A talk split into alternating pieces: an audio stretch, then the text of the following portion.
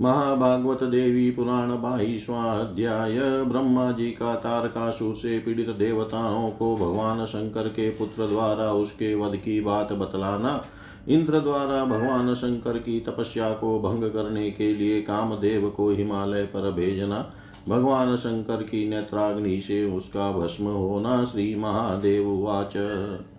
ततो गिरीन्द्र प्रोवाच महादेवं महामती प्रणिपत्याग्रतः स्थित्वा विनयेन महामुने। हिमालय उवाच, भगवन् मम पुत्रीयं स्थित्वा त्वत्सन्निधौ शिव। करिष्यति यथाभीष्टं शुश्रूषणपरायणा।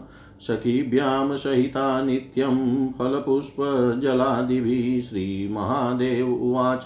ततः शम्भुर्महायोगी तां ज्ञात्वा ज्ञानचक्षुषा भद्रमाह गिरिश्रेष्ठं प्रहिष्टात्मा महामती।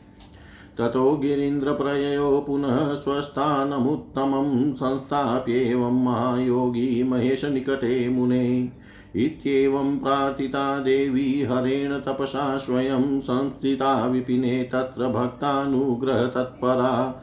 शिवस्तु स्वान्तरस्तां तां ध्यायमानः समुत्सुकः जग्राह सहसा नेव भार्यार्थेन महेश्वरीम् आत्मेच्छा भुन्महादेव्या महादेवविमोहने अतो देवाश्चक्रुस्तच्छृणुष्व महामुने। तारकेणार्दिता देवा प्रयुर्ब्रह्मसन्निधिं प्रणिपत्याथ तं प्राहुर्ब्रह्माणं जगतः पतिं। शृणु भ्रमणत्रिलोकेश तारकोऽसुरपुङ्गव निर्जित्यास्मान् रणे सर्वान् स्वयम् इन्द्रो बभूवः। त्वदतः वरदर्पिष्ट सर्वानेव दिवोकश भ्रष्टा राज्यान् भ्रष्टधारान् सचक्रे तारकोऽसुर इन्द्रश्चन्द्रश्च वरुणो यमो अग्निर्निरतिस्तथा वायुकुबेर एतस्य सदाज्ञापरिपालका यत्र यत्र वयं यामस्तत्र तत्र महासुरः पातालमपि सङ्गम्य प्रजा सम्बाधते निशम्। एवं तेन हृतं सर्वं त्रैलोक्यं बलशालिना उपाय न हि पश्याम्यस्त्वामृते त्रिजगत्पते। वधो वा चिन्त्यतां तस्य स्थानं वा कल्प्यतां च न विधीयतां विधेयं यत्त्वं कर्ता त्रिजगत्पते। ब्रह्मोवाच, ममेव वरदानेन वर्धितस्तारकासुर न तस्य मरणे चेष्टा युज्यते समरे मम। प्रतीकारस्तु युष्माकं कर्तव्यः सर्वथा मया किं तु सम्यक् न शक्नोमि तपसा तोषितो यतः। उपदेशं ब्रवीम्येकं शृणुध्वं सुरसत्तमा न हरिन् हरो नाम न यूयं तस्य घातका। ऋते महेशतनयं न हन्ता तस्य विद्यते ततो यथा महादेव शीघ्रं धारपरिग्रहम् करोति सन्त्यः जन्योगं चिन्तां तत्कुरुतः द्रुतं हिमालयगृहे जाता लीलया प्रकृति स्वयं। सापि तिष्ठति देवस्य महेशस्याग्रतो वने तां ग्रहीष्यति सौवश्यं भार्यात्वेन महेश्वर।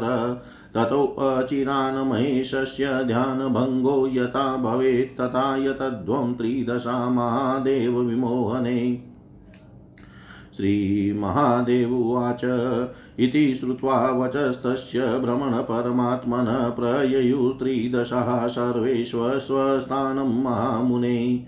भ्रमामि ब्रह्मापि त्रिदशा नेव मुक्त्वेव ससाभ्ययात् तारकस्यालयं तं च वचनं सोऽब्रवीदिदम् ब्रह्मोवाच। भोस्तारकः समस्तानि जगन्ति परिशादि च तदर्थं हि तपस्तप्तं मया चोक्तं तथैव हि स्वर्लोके चादिवसतिः प्रार्थिता नापि वै त्वया न मयापि च ते स्वर्गो वासमुक्तश्चिरं क्वचित्। तस्मात् स्वर्गं परित्यज्य स्थित्वा मत्र्यै महासुरप्रसादि सकलं राज्यं ममाज्ञां माँ मृषां कुरु। महादेव उवाच। इत्युक्तो ब्रह्मणा सोऽपि महाबलपराक्रमः स्वर्गं त्यक्त्वा क्षितो प्रायातारको देवकण्टक तत्रैवेन्द्रमुखा देवा समागत्य महामुने ददत्युपायनं द्रव्यं प्रत्ययं तु ददार्दिता।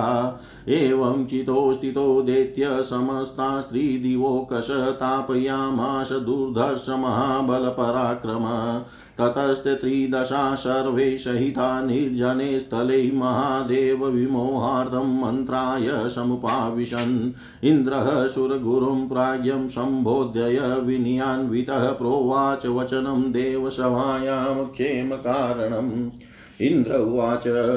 भगवन् दानवेन्द्रस्य तारकस्य दुरात्मन विधिना कल्पितो मृत्युर्महादेवात्मजाद्गुरो। स तु विश्वेश्वरो योगी संसारविमुखः स्वयं कस्तस्याग्रही वधेर्भार्यां गृहाण परमेश्वर। ब्रह्माणः कथितं यत्नं कर्तुं तस्य विमोहने तत्रोपायं न पश्यामि कस्तं सम्मोहयिष्यति बृहस्पतिरुवाच। उपायोऽस्ति महाराज, महादेव विमोहने भविष्यत्यचिरे नेव ध्यानभङ्गो महेशितु। या दक्षतनया देवी महेशगृहिणी स्वयं सा जाता मेनका गर्भे हिमालयसुताधुना तामेव पत्नीं संलब्धुं विश्वेशस्तपसि स्थितः सन्ध्याय परमं रूपं तस्या एव महामते। अन्यथा देवदेवस्य सर्वथा विजितात्मन किं कार्यं तपसोग्रेण योगी ध्येयस्य विद्यते। सापि तुष्टा महेशस्य निकटं समुपागता स्थिता चाविरतं शम्भोरन्तिके भक्तवत्सला। कामादयो महेशस्य चिरं योगविचिन्तनात् विनष्टास्तेन शम्भुस्तां न गृह्णाति कदाचन। तस्मात् कुसुमधन्वानं सर्वलोकविमोहनं समाहूय महेशस्य ध्यानभङ्गे नियोजय। तस्येषुणा हि विधस्तु योगचिंता पराङ्मुखः ग्रहीष्यति पुनः पत्नीं पार्वतीमचिरेण वै। श्रीमहादेववाच। इत्युक्तो गुरुणा तेन देवराजो महामती आहूय पुष्पधन्वानं वचनं चेदमब्रवीत्। इन्द्र उवाच, काम त्वं देवगन्धर्वनरकिन्नररक्षसां तथान्येषां च जन्तूनां सदा प्रीतिविवर्धक। त्वमेकं मे महाकार्यं त्रैलोक्यप्रीतिवर्धनं कृत्वा जगदिदं सर्वं परिरक्ष ममाज्ञया। कामदेव उवाच त्वदाज्ञापालकः सर्वे वयं देवगणाधिप किं कार्यं भवतो भीमं करिष्येऽपि सुदारुणम् यस्य वक्षसि ते वज्रं विष्णुचक्रं च शीर्यते, तं भिन्दति शरः पञ्च, मम पुष्पमया क्षणात् इमे च तादृशः पञ्चमाणा मे अवैतसंज्ञकः तथा पुष्पमयं चापं ब्रह्माण्डक्षोभकारकं मन्त्री वसन्तपवनो यन्तामलयसम्भव मित्रं संशाङ्कः पत्नीं मे रतिस्त्रैलोक्यमोहिनी एतान् सहायान् सम्प्राप्य कस्य किं कर्तुमक्षम अपि विश्वेश्वरं देवं योगचिन्तापरायणम्। जितेन्द्रियमोह्येयं क्षणार्धे यदि मन्यसे। इन्द्र उवाच, यदर्थं त्वं समानितस्तत्त्वं हि स्वयं मुक्तवान् प्राज्ञेषु वचनापेक्षा प्रायशो नैव विद्यते। तारकः सकलान् देवान् बाधते, हर्निशं बलात् ज्ञायते, तत्त्वयः चापि तत्किं ते प्रवदाम्यहम्। भ्रमणा कल्पितो मृत्युस्तस्य नूनम् आत्मनः महेशतनयस्येव हस्तानान्यस्य कस्यचित्। श्रूयते हिमवत् प्रस्ते तपचरति शङ्कर, जितेन्द्रियो महायोगी संसारविमुखः सदा। आद्या सनातनी शक्तिपूर्वं या दक्षकन्यका महेशवनिताशेव जाता हिमवत सुता सापि त्यास्यान्तिके तस्मिन् प्रस्थे तिष्ठति साम्प्रतम् आरूढयो वना देवी स्त्रीरत्नमतिसुन्दर। तां नेहते महादेवो मनसापि कदाचन योगचिन्तापरं तत्त्वं मोहयाशु ममाज्ञया। यथा सत्यां सानुरागो रेमे सवृषभध्वज तथा गिरिजया सार्धं रमेत योगमुत्सृज्यन। तथा विधत्सवलोकानां हिताय कुसुमायुध त्वत्प्रसादादिमे देवा भवन्तु विगतज्वरा। सुस्थानि सन्तु लोकानि, स्थावराणि, चराणि च। श्रीमहादेव उवाच। इत्याकर्ण्यवच कामो देवराजस्य विस्मृतः सस्मार ब्रह्मणा दत्तमपि शापं सुदारुणं यदा शस्त्रपरिर् ख्यातं सन्ध्यां प्रति विधावत ताडयं पुष्पबाणैस्तदा माँ शपद्विधि। हरनेत्राग्निर्द हरनेत्राग्निः निर्दग्धो भविष्यसि मनोभव क्षिप्त्वा तदङ्गे बाणास्तु देवकार्यानुरोदत सोऽयं मे समयः प्राप्तः शापकालोऽनिवारितः देवं न पुरुष कोऽपि शक्तो लङ्घयितुं क्वचित्। इति स्मृत्वा विदेः शापं विष्णोऽपि मनोभव अङ्गीकारवशा तत्र नान्यता व्यहारान्मुने उवाच देवराजाहं करिष्ये यत् वो यो दितं मोहयिष्ये यतात्मानं शिवं परमयोगिनम्।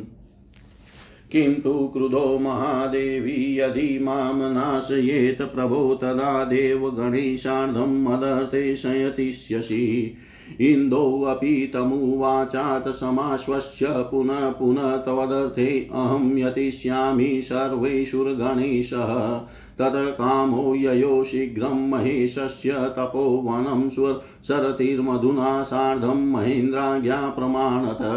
तत्र आज्ञापयामाश सर्वानेव दिवोकश त्रिदशाधिपतिर्यूयं गच्छताशु ममाज्ञया। कामोऽयं देवकार्यार्थं करिष्यति सुदारुणं हरसम्मोहनं कार्यं मम वाक्यप्रचोदित। यूयं कुरुध्वं साहाय्यं यत्र यत्र व्रजेत् स्मरः अनुगम्य च तत्रेनं प्रबोधयत माँ तदा। यदा तु पुष्पधन्वेनं महारुद्रं महोजशं समोहनेन बाणेन समोहयितुमारभेत् आगमिष्याम्यहं तत्र रक्षार्थं पुष्पधन्वन इत्युक्ता देवराजेन त्रिदशः सर्व एव ते। अनुजग्मुः कामदेवरक्षार्थं सुसमाहिता कामप्रविश्य सहसा महादेवाश्रमं मुने।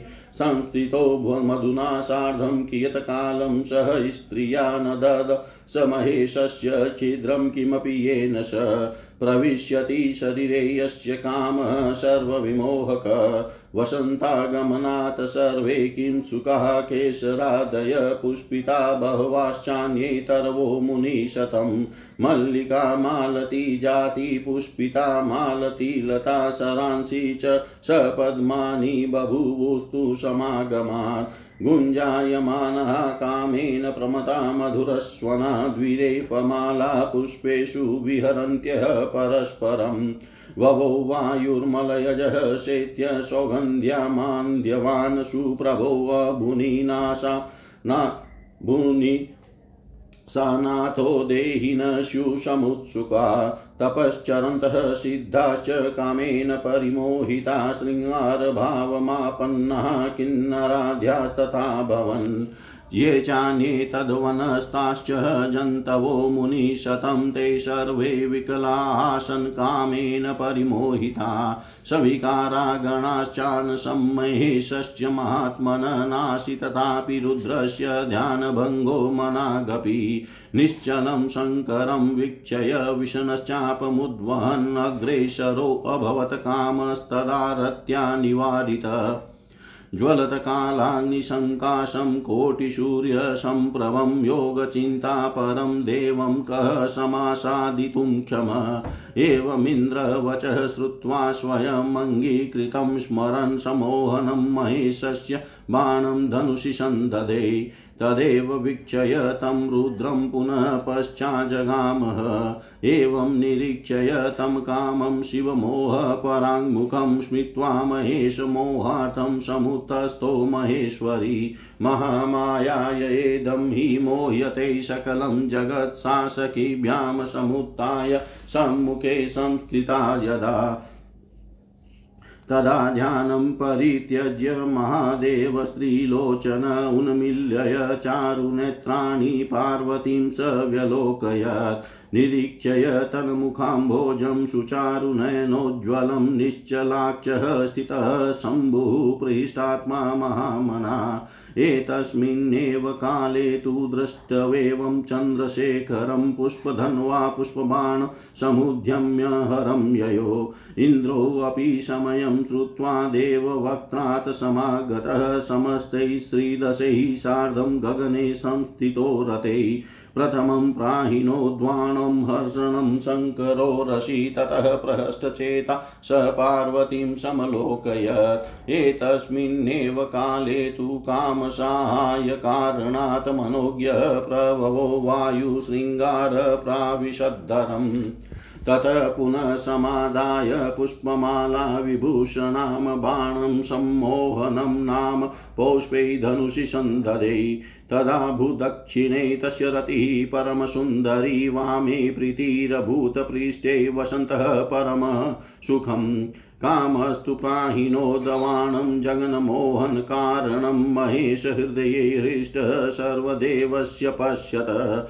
मोहितस्तेन बाणेन जगन्मोहनकारिणा जितेन्द्रियोऽविकारसन्नुत्सकः सङ्गमेऽभवत् प्रशंससुस्ततो देवा कामदेव मुहुर्मुहुः असाध्यं विद्यते नाश्य कामस्यात्र जगत्त्रये। ततः संस्मृत्य विश्वेशस्त्वे इन्द्रियाणां विनिग्रहं विधाय चिन्तयामाश विकारस्यास्य कारणम् एतस्मिन्नन्तरे ब्रह्मा समागत्य मनोभवं पौष्पं बाणं धनुं शक्तिं प्राणमाकृष्य तत्क्षणात् समुत्सार्य वसन्तं च पुनः स्वस्थाना स्वस्थानमाययो हर सञ्चिन्तय मनसः कामो मामतिवर्तते। समुत्सार्यं वसन्तं च पुनः स्वस्थानमाययो हर सञ्चिन्तय मनसा कामो मामतिवर्तते। प्रज्ज्वाल स क्रोधात् कालानलनिभेक्षण रुषा प्रज्वलितस्यास्य तृतीयनयना ततः निशंसार महान् निर्दिदक्षु जगतीमिव तमग्निं वीक्षय सम्भूतं भीतः सर्वे दिवोकश ऊचैरुचुर्म ऊचैरुचुर्महादेवं कामरक्षणकारणात् प्रभो शिव जगन्नाथ रक्ष रक्ष मनोभवम्। त्वया यथा नियुक्तोऽयं तथैवाशो समाचरत् प्रसीदात्मन महादेव रक्षास्माकं हितेशिनीम् इत्येवं वदता तेषां हरनेत्रोद्भवो भवो नलचकार भस्मसात् कामं सहसा मुनिशतम्। चकार भस्मसात् कामं सहसा मुनिशतम्।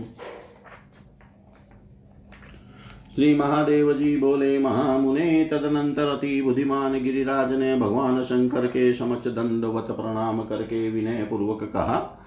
हिमालय बोले, भगवान, शिव सेवा शुश्रूषा करने वाली मेरे यह पुत्री आपके समीप में रहकर अपनी सखियों के साथ नित्य फल, पुष्प, जल आदि से आपके इच्छा अनुसार सेवा करेगी। श्री महादेव जी बोले, तदनंतर बुद्धिमान महायोगी प्रश्नचित भगवान शंभु ने अपने ज्ञान चक्षु से उनको तत्वतः जानकर गिरिराज से स्वीकृति सूचक कल्याण वचन कहा। मुने इस प्रकार अपनी पुत्री को महायोगी भगवान शंकर के समीप छोड़कर गिरिराज पुनः अपने उत्तम स्थान को चले गए। इस प्रकार भगवान शंकर के द्वारा तपस्या पूर्वक जिन देवी की स्वयं प्रार्थना की गई थी, भक्तों पर कृपा करने वाली वे देवी उस वन में स्थित हो गई। भगवान शंकर ने ध्यान करते हुए अपने हृदय में स्थित उन महेश्वरी को उत्सुकता पूर्वक सहसा भार्या के रूप में मन से स्वीकार नहीं किया। महामुने, महादेवी, भगवती के मन में भगवान शंकर को मोहित करने की इच्छा हुई। इसके निमित्त देवताओं के द्वारा जो उपाय किया गया, उसे सुनिए। तारकासुर से पीड़ित होकर सभी देवता ब्रह्मा जी के पास गए और प्रणिपात पूर्वक प्रणाम करके जगत के स्वामी उस ब्रह्मा जी से बोले, त्रिलोकेश भ्रमण सुनिए असुरों में श्रेष्ठ तारकासुर नामक राक्षस युद्ध में हम सभी देवताओं को परास्त करके स्वयं इंद्र बन गया है। आपका दिया हुआ वरदान पाकर गर्वित उस राक्षस तारकासुर ने सभी देवों को राज्य विहीन एवं भार्या विहीन कर दिया है। इंद्र चंद्रमा वरुण, यम, अग्नि, निरति, वायु, देव और कुबेर, ये सभी उसकी आज्ञा का, उसके आज्ञाकारी बने हुए हैं। हम लोग जहाँ जहाँ जाते हैं, वहाँ वहाँ वह पहुँच जाता है। यहाँ तक कि पाताल लोक में भी जाकर वह प्रजाओं को निरंतर पीड़ित करता रहता है। इस प्रकार उस बलवान के द्वारा तीनों लोकों में सब कुछ हरण कर लिया गया है। आपके बिना हम लोग इसका कोई उपाय नहीं देख रहे हैं। त्रिजगत पते आप उसके वध का उपाय सोचिए अथवा हम लोगों के रहने के लिए कोई स्थान बनाइए। त्रिजगत पते आप ही सृष्टि के करता हैं, जो उचित लगे वही कीजिए।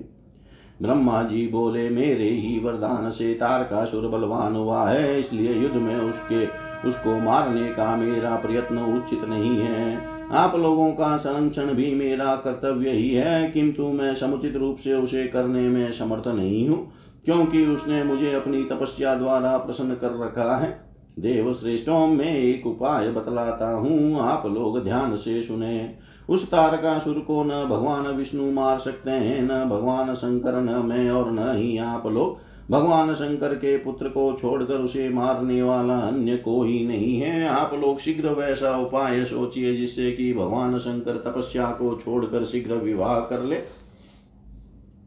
प्रकृति स्वयं अपनी लीला से गिरिराज के घर में उत्पन्न हुई है। वे भी वन में भगवान शंकर के सामने विद्यमान है। वे भगवान शंकर उनको पत्नी के रूप में अवश्य ही स्वीकार कर लेंगे। इसलिए देवगणों, जिस प्रकार शीघ्र ही भगवान शंकर का ध्यान भंग हो जाए, आप सभी भगवान शंकर को मोहित करने के लिए उस प्रकार का ही प्रयत्न करें। श्री महादेव जी बोले, महामुने, उस परमात्मा ब्रह्मा की इस प्रकार की बात को सुनकर सभी देवता अपने अपने स्थान को चले गए। पितामह ब्रह्मा भी सभी देवताओं से इस प्रकार की बात कहकर अचानक उस तारकासुर के घर पहुँचे और उससे इस प्रकार बोले। ब्रह्मा जी बोले तारक, तुम समस्त लोकों का शासन करो, उसके लिए तुमने तपस्या की थी और मैंने भी वही वरदान दिया था। तुमने स्वर्ग में निवास करने के लिए प्रार्थना नहीं की थी, मैंने भी नहीं कहा था, तुम अधिक दिनों तक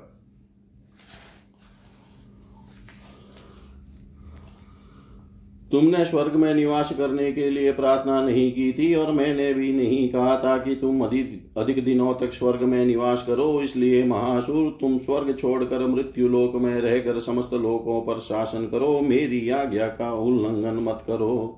महादेव जी बोले, पितामह, ब्रह्मा के द्वारा इस प्रकार कहने पर महान बल एवं पराक्रमशाली व देव शत्रु तारकासुर स्वर्ग लोक छोड़कर मृत्यु लोक में पहुँच गया। महामुने तब उससे पीड़ित इंद्र आदि प्रमुख देवता वहाँ आकर प्रतिदिन उसको उपहार द्रव्य देते रहे। इस प्रकार पृथ्वी पर रहते हुए अत्याचारी, महान बल एवं पराक्रमशाली व दुर्दर्श देते सभी देवताओं को संतरस्त करने लगा। तदन तदनंतर वे सभी देवता भगवान शंकर को मोहित करने के लिए एकांत स्थान पर विचार करने हेतु बैठे, इंद्र ने विनय पूर्वक बुद्धिमान देवगुरु बृहस्पति को संबोधित करते हुए देवताओं की सभा में उनसे सभी के कल्याण का उपाय पूछा। इंद्र बोले, भगवान गुरुदेव दानुओं में श्रेष्ठ दुरात्मा तारकासुर की मृत्यु ब्रह्मा जी ने भगवान शंकर के पुत्र द्वारा निर्धारित की है। वे भगवान विश्वेश्वर स्वयं संसार में विमुख होकर योग में रत हैं। फिर कौन उनके सामने जाकर बोलेगा कि परमेश्वर बाहरिया ग्रहण कीजिए। पितामह ब्रह्मा जी ने उनको मोहित करने के लिए यत्न करने को कहा है। मुझे उसका कोई उपाय नहीं दिखता। फिर कौन उन्हें सम्मोहित करेगा? बृहस्पति जी बोले, महाराज महादेव जी को मोहित करने के लिए एक उपाय है, जिससे भगवान शंकर का ध्यान शीघ्र ही भंग हो जाएगा। प्रजापति दक्ष की पुत्री जो स्वयं भगवान शंकर की गृहिणी रह चुकी है, वे ही इस समय मेनका के गर्भ से गिरिराज की पुत्री के रूप में उत्पन्न हुई है। महामते उनके ही परम रूप का ध्यान करके उनको पत्नी के रूप में प्राप्त करने के लिए भगवान विश्वनाथ तपस्या कर रहे हैं। नहीं तो योगियों के द्वारा ध्यान मग्न उन सर्वथा विजितात्मा देवादि देव के लिए उस उग्र तपस्या का और क्या प्रयोजन है? भक्तों का कल्याण करने वाली वे देवी भी प्रसन्न होकर भगवान विश्वनाथ के निकट चली आई है और निरंतर वहीं रह रही है। चिरकाल तक योग चिंतन करने से भगवान विश्वनाथ के काम आदि भाव नष्ट हो गए हैं। इसी कारण वे शंभु उन पार्वती को कभी भी ग्रहण नहीं करते हैं। इसलिए सभी लोगों को मोहित करने वाले पुष्प धनवा काम दे देव को बुलाकर भगवान विश्वनाथ का ध्यान भंग करने के लिए नियुक्त कीजिए। उसके बाण से विध होकर भगवान शंकर तपस्या से विमुख होकर पुनः पार्वती को शीघ्र ही पत्नी रूप में स्वीकार कर लेंगे।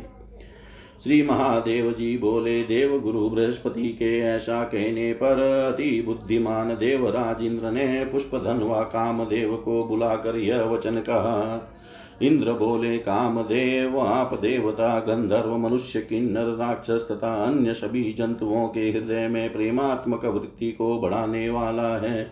आप मेरी आज्ञा से तीनों लोकों में प्रीति विवर्धक मेरा एक महान कार्य करके इस संपूर्ण संसार की रक्षा कीजिए।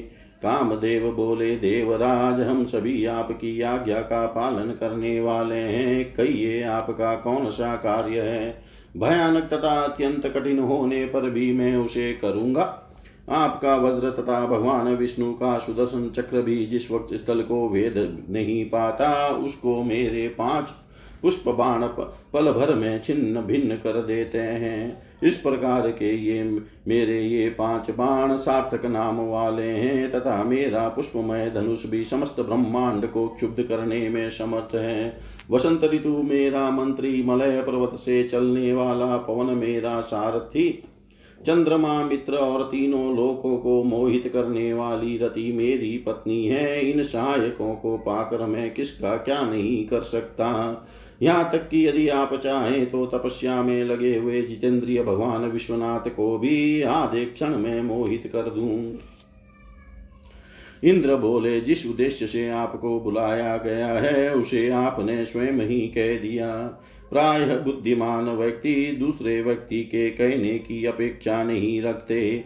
तारकासुर अपने पराक्रम से संपूर्ण देवताओं को दिन रात पीड़ित कर रहा है। यह बात आप भी जानते हैं, फिर आपसे मैं क्या कहूँ? उसकी मृत्यु ब्रह्मा जी ने भगवान शिव के पराक्रमी पुत्र के हाथ से ही सुनिश्चित की है, अन्य किसी के हाथ से नहीं। सुना जाता है कि हमेशा संसार से विमुख रहने वाले महायोगी जितेंद्रिय भगवान शंकर हिमालय के शिखर पर तपस्या कर रहे हैं। सनातनी आदि शक्ति जो पहले प्रजापति दक्ष की पुत्री तथा भगवान शंकर की पत्नी थी, वे ही हिमालय की पुत्री के रूप में अवतरित हुई है। रत्नी रत्न स्वरूपा, अति सुंदरी नव यौवना, वे देवी भी हिमालय के उसी शिखर पर भगवान शंकर के समीप ही आजकल स्थित है। भगवान विश्वनाथ उनको कभी मन से भी नहीं चाहते। इसलिए आप तपोनिष्ठ भगवान शंकर को मेरी आज्ञा से शीघ्र ही मोहित करें। जिस प्रकार वे भगवान वृषभ ध्वज सती के साथ प्रीति पूर्वक रमण करते थे, उसी प्रकार तपस्या को छोड़कर हिमालय पुत्री गिरी, गिरिजा के साथ रमण करे। कुसुमायुध, आप संसार की भलाई के लिए वही उपाय करें, ताकि आपकी कृपा से ये सभी देव पीड़ा मुक्त हो जाए और संसार के चर अचर प्राणी शांति पूर्वक रह सके। श्री महादेव जी बोले देवराज इंद्र की इस प्रकार की बात सुनकर कामदेव ने पितामह ब्रह्मा द्वारा दिया हुआ घोर साप जिसे वह भूल गया था, उसका पुनः स्मरण किया। जब ब्रह्मा जी अपनी पुत्री संध्या का अनुगमन कर रहे थे, उसी समय मैंने अपनी शस्त्र परीक्षा के लिए अपने पुष्प बाणों से उन पर प्रहार किया था। तब उन्होंने मुझे यह साप दिया था मनोभव। जब आप देवताओं के कार्य के लिए उन लोगों के अनुरोध पर बाणों से भगवान शंकर के शरीर पर प्रहार करेंगे, तब उनके नेत्र से निकली अग्नि आपको जला डालेगी। मेरे साप का वही समय आ गया है जिसका निवारण करना कठिन है। कोई भी व्यक्ति प्रारब्ध का उल्लंघन करने में समर्थ नहीं है। मुने ब्रह्मा जी के इस साप को याद रख कर दुखी होते हुए भी कामदेव इंद्र की बात को पूर्व में अंगीकार कर लेने के कारण अन्यथा कुछ नहीं कह सके। उन्होंने कहा, देवराज, जो आपने कहा है, उसे मैं करूँगा और यथात्मा परम योगी भगवान शंकर को मोहित करूँगा। किंतु प्रभो क्रुद्ध होकर यदि भगवान महादेव मुझे नष्ट कर दे, तब संपूर्ण देवताओं के साथ मेरे लिए प्रयत्न कीजिएगा। देवराज इंद्र ने भी उनको बार बार आश्वासन देते हुए कहा कि मैं सभी देवताओं के साथ आपके लिए प्रयत्न करूँगा। तदनंतर देवराज की आज्ञा से रति और वसंत के साथ कामदेव शीघ्र ही भगवान शंकर के तपोवन में पहुँच गए। इंद्र ने सभी देवताओं को भी आदेश दिया कि मेरी आज्ञा से आप लोग भी शीघ्र ही वहाँ चले जाएँ। मेरी बात मानकर ये काम देव देवताओं का कार्य संपन्न करने हेतु भगवान शिव को मोहित करने का कठिन कार्य करेंगे। ये कामदेव जिस जिस स्थान पर जाएँगे, आप लोग इनकी सहायता करें और वहाँ वहाँ इनका अनुगमन करते हुए मुझे इस समय उस समय सावधान कर दे, जिससे कि जब ये काम देवती तेजस्वी भगवान महारुद्र को अपने सम्मोहक नामक बाण से मोहित करना आरंभ करे, तब मैं इनकी रक्षा करने के लिए वहाँ आ जाऊँगा। देवराज इंद्र के इस प्रकार कहने पर वे सभी देवता कामदेव की रक्षा करने के लिए एक साथ उनके पीछे चल पीछे चल दिए। मुने कामदेव वसंत ऋतु और अपनी पत्नी रति के साथ महादेव भगवान शिव के आश्रम में प्रवेश कर कुछ समय के लिए स्थित हो गए। किंतु सबको मोहित करने वाले कामदेव ने ऐसा कोई अवसर नहीं पाया जिससे कि वे उनके शरीर में प्रवेश कर सके। मुनि श्रेष्ठ वसंत ऋतु के आगमन से पलाश केसर आदि तथा अन्य भी बहुत से वृक्ष पुष्पित हो उठे। इस ऋतु के आने से मलिका मालती जाति जूही और मालती लताओं में फूल खिल उठे और सरोवरों में कमल खिलने लगे। पुष्पों पर मंडराते हुए, भौरों के झुंड मधुर स्वर से गुंजार करते हुए, काम के प्रभाव से परस्पर विहार करते हुए मत हो उठे। मल, मलय पर्वत से उत्पन्न शीतल मंद और सुगंधित हवा बहने लगी और चंद्रमा कांति युक्त हो गया और सभी प्राणी प्रफुल्लित हो उठे।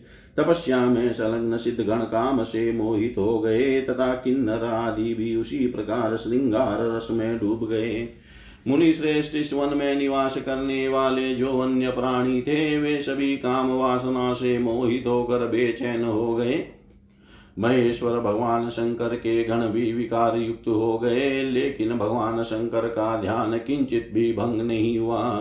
निश्चल भगवान शंकर को देख कर खिन्न चित काम देव धनुष उठाए हुए जैसे ही आगे बढ़े, किरति ने उन्हें रोक लिया और कहा कि जलते हुए कालाग्नि के समान करोड़ों सूर्य की तरह कांतिमान योगनिष्ठ भगवान विश्वेश्वर के समुख जाने में कौन समर्थ है? कामदेव ने ऐसा सुनकर इंद्र की कही बात को स्वयं स्वीकार करने का स्मरण करके भगवान शिव को सम्मोहित करने हेतु बाण को धनुष पर चढ़ाया।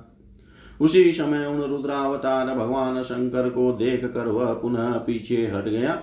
इस प्रकार भगवान शंकर को सम्मोहित करने में विफल उस कामदेव को देख कर जगन माता महेश्वरी मुस्कुराकर भगवान शिव को मोहित करने के लिए उपस्थित हुई। जिनके द्वारा यह संपूर्ण जगत मोहित किया जाता है, वे महामाया अपनी सखियों के साथ उठकर भगवान रुद्र के सामने जाकर जब स्थित हो गई, तब भगवान त्रिलोचन महादेव ने ध्यान छोड़कर अपने सुंदर नेत्रों को खोल कर उन पार्वती को देखा। प्रसन्नात्मा महामना भगवान शंकर सुंदर नयनों से सुशोभित उनके मुख कमल की निर्निर्मेश दृष्टि से देखते हुए स्थित हो गए। उसी समय निश्चल नैनों वाले भगवान चंद्रशेखर को देख कर पुष्प धनवा कामदेव पुष्प बाण का संधान करते हुए भगवान शंकर के समीप पहुँच गए। इंद्र भी देवताओं के मुख से उचित अवसर उपस्थित होने की बात सुनकर वहाँ आ गए और सभी देवताओं के साथ अपने रथ पर गगन मंडल में स्थित हो गए। कामदेव ने अपने हर्षण नामक प्रथम बाण से भगवान शंकर के वक्ष स्थल पर प्रहार किया। तब प्रफुल्लचित होकर उन्होंने जगन माता पार्वती को देखा। उसी समय कामदेव की सहायता करने के लिए मनमोहक हवा बहने लगी और भगवान शंकर के हृदय में श्रृंगार रस का प्रादुर्भाव हुआ। तब पुनः कामदेव ने फुलमाला से सुसज्जित सम्मोहन नामक बाण को पुष्प धनुष पर चढ़ाकर संधान किया। उसी समय उनकी परम सुंदरी पत्नी रति उनके दाहिने भाग में, प्रीति नामक पत्नी वाम भाग में तथा सुखदायक ऋतुराज वसंत पृष्ठ भाग में स्थित हो गया। सभी देवताओं के देखते देखते हर्षित कामदेव ने जगत को मोहित करने वाले बाण से भगवान महेश्वर के हृदय में प्रहार किया। संपूर्ण विश्व को मोहित करने वाले उस बाण से आविद जितेंद्रिय विकारी भगवान शंकर भी समागम करने के लिए उत्सुक हो गए। तब सभी देवताओं ने कामदेव की बार बार प्रशंसा की कि तीनों लोकों में इन कामदेव के लिए कुछ भी असाध्य नहीं है। तब विश्वेश्वर भगवान शंकर स्मरण पूर्वक इंद्रिय निग्रह करके सोचने लगे कि इस विकार का कारण क्या है। इस बीच पितामह ब्रह्मा ने वहाँ आकर कामदेव, उनके पुष्पमय धनुष बाण उनकी चेतन शक्ति और ऋतु राज वसंत को हटा दिया तथा वे पुनः अपने स्थान पर लौट आए।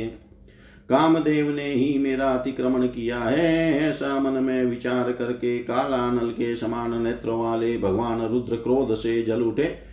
तदनंतर क्रोध से धकते हुए इनके तीसरे नेत्र से भीषण अग्नि प्रकट हुई। मानो वह संपूर्ण संसार को जला डालेगी। उस अग्नि को प्रकट हुआ देख कर डरे हुए सभी देवता कामदेव की रक्षा के लिए महादेव के प्रति ज़ोर ज़ोर से चिल्लाने लगे। प्रभो शिव जगन्नाथ, इस काम देव की रक्षा कीजिए रक्षा कीजिए। जिस प्रकार आपने इनको नियुक्त किया है, इन्होंने वैसा ही किया है। महादेव आप प्रसन्न हो और हमारे हितेशी कामदेव की रक्षा करें। मुनि श्रेष्ठ इस प्रकार उन देवताओं के कहते रहने पर भी भगवान शंकर के तृतीय नेत्र से निकली अग्नि ने सहसा ही कामदेव को भस्मसात कर दिया। इति श्रीमहाभागवते महापुराणे शिवनारदसंवादे कामदेव भस्मी। भवनं नाम द्वाविंशतितमोऽध्याय सर्वं श्रीशां सदाशिवार्पणम् अस्तु। ॐ विष्णवे नम, ॐ विष्णवे नम, ॐ विष्णवे नमः।